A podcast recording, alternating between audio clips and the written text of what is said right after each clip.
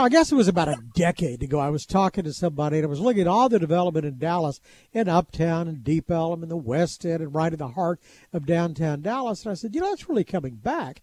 But I'm afraid Fort Worth is going to become a bedroom community because of Alliance and all the development to the south. Boy, that's not true anymore. It is hot. And maybe that's one reason that Street Realty just relocated from Arlington to Fort Worth. Ryan Dodson is the co founder and president of a company that was recently redubbed Street Realty and moved from Arlington to Fort Worth. It's good to have you with us. Thanks, David. Good to be here. So I don't do you. I don't. You may disagree with what I said, but I really felt there was a period. I mean, except for the Bass family that kept that sort of core of downtown Fort Worth alive, everything else was dying out. You know, I mean, uh, I think these these urban areas ebb and flow, and certainly um, we're passionate about urban redevelopment, whether it's in downtown Fort Worth or Arlington or the South Side. Uh, but yeah, I mean, it, it's good to see uh, what's happened in a lot of these urban areas where you have a strong sense of revitalization, and and that's driven a lot by some really cool users saying, "Hey, I want to go back into these urban core areas and, and set up shop and, and do something neat." Well, in a lot of cases, you're taking on you know, really old buildings and redoing them, which I guess means the bones of those buildings must be pretty good. Hopefully they are. Sometimes they're not. You know, there's not not much worse than getting into a really cool looking old building and, and realizing you've got to shore it up structurally and, and spend a lot more money on it than you thought. Tell me about uh, tell me about the demand for this. What kind of tenants are you finding for, for your buildings, and where are you active right now? Well, we're active in primarily Tarrant County and what we kind of consider the urban infill parts of town. Um, Magnolia Avenue in Fort Worth is a is a big epicenter of some of our projects, along with South Main, which has really taken off over the last three to five years. Uh, we've been active there for probably seven or eight years, been acquiring properties, and of course, you know, we get a lot of press for what we've done in downtown Arlington um, and really done a lot of revitalization there. A lot of people, their first question to me when I call them is, "Where is downtown Arlington?" Um, so, you know, we, we tend to find areas where we can we can get creative and add some value, and then we once we kind of get settled, it, it tends to to become a little bit bigger opportunity for us. So, what kind of tenants are you finding though? Are these major corporations? Are they sort of law firms and you know, no, individual retailers. We're not we're not seeing major corporations. We're not we're not seeing the Starbucks of the world or or the Chipotle's of the world. We're seeing, you know, the local entrepreneurs. Uh, some of them are, are pretty sophisticated. You know, Cane Rosso is a client of ours, and they have seven or eight uh, locations now. Um, but also, we've got you know Four Kahuna's Tiki Bar, which is a thousand square foot uh, lounge owned by by four partners in Arlington, and it's it's very uh, rewarding and exciting to be able to work with um, true entrepreneurs. And, and, these are, you know, a lot of the times what we're seeing in these in these up and coming transitional areas, um, the, the people that have the creativity and have the wild ideas that may not be able to go into a university park or a Lincoln Square, they seek us out and they say, "Hey, we, we think what you're doing is really cool. We want to be a part of it." And that's exactly who we're looking for.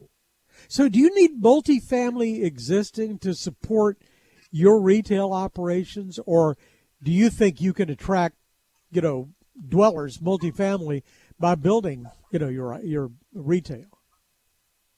I think that those two go hand in hand. Certainly, by the time an area gets uh, established enough to attract a 50 or 60 or 80 million dollar multifamily complex, which you know these these 300 and 350 unit multifamily deals are pretty institutional grade investments.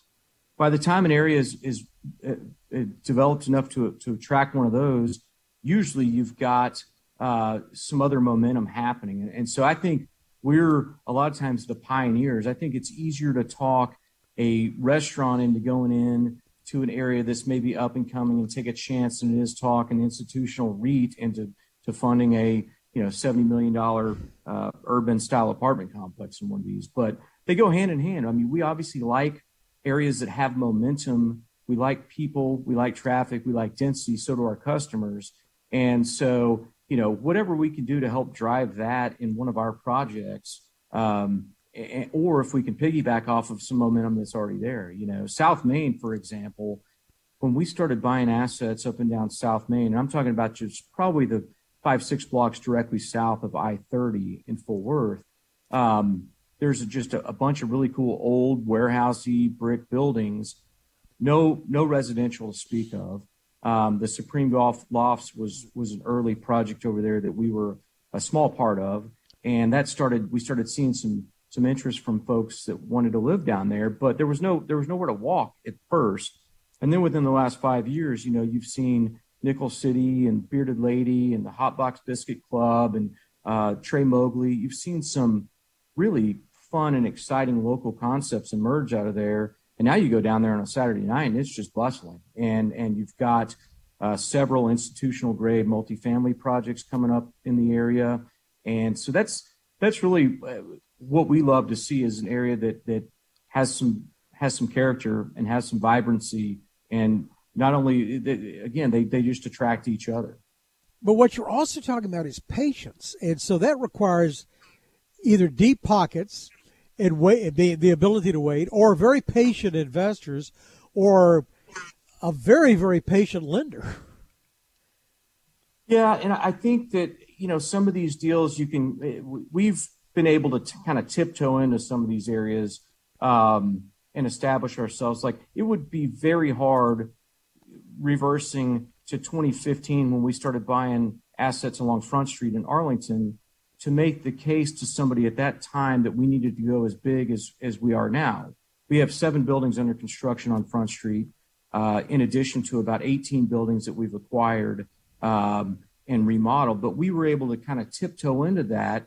And so the project really had an organic growth path to it. We didn't set out to say we're going to develop a, district that com- encompasses four or five blocks we said, hey, let's, we think there could be some opportunity in this area to turn it over. And through working with the city and some, some uh, TIF and grant programs, we've really been able to take our time and, and kind of be uh, slow and very conscious about how we want to how we want to do it. it. It would have been virtually impossible to go to somebody uh, five, seven years ago, eight years ago, and sell them the vision on what it is today.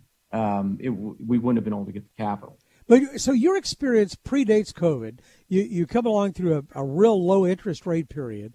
Then you've got you know everything being shut down during COVID, and now coming out of that, we've got higher interest rates, more inflation, and lately some financial institutions that are getting a little squirrely, probably on some of their lending. So have things changed recently for you? Well, certainly it's made new acquisitions um, more challenging to underwrite. I can't speak for the macro banking um, uh, system. I, can tell you this, you know, the, the lenders, we have deep relationships. We're a relationship-based local company. We have deep relationships with our, our equity partners and our lenders.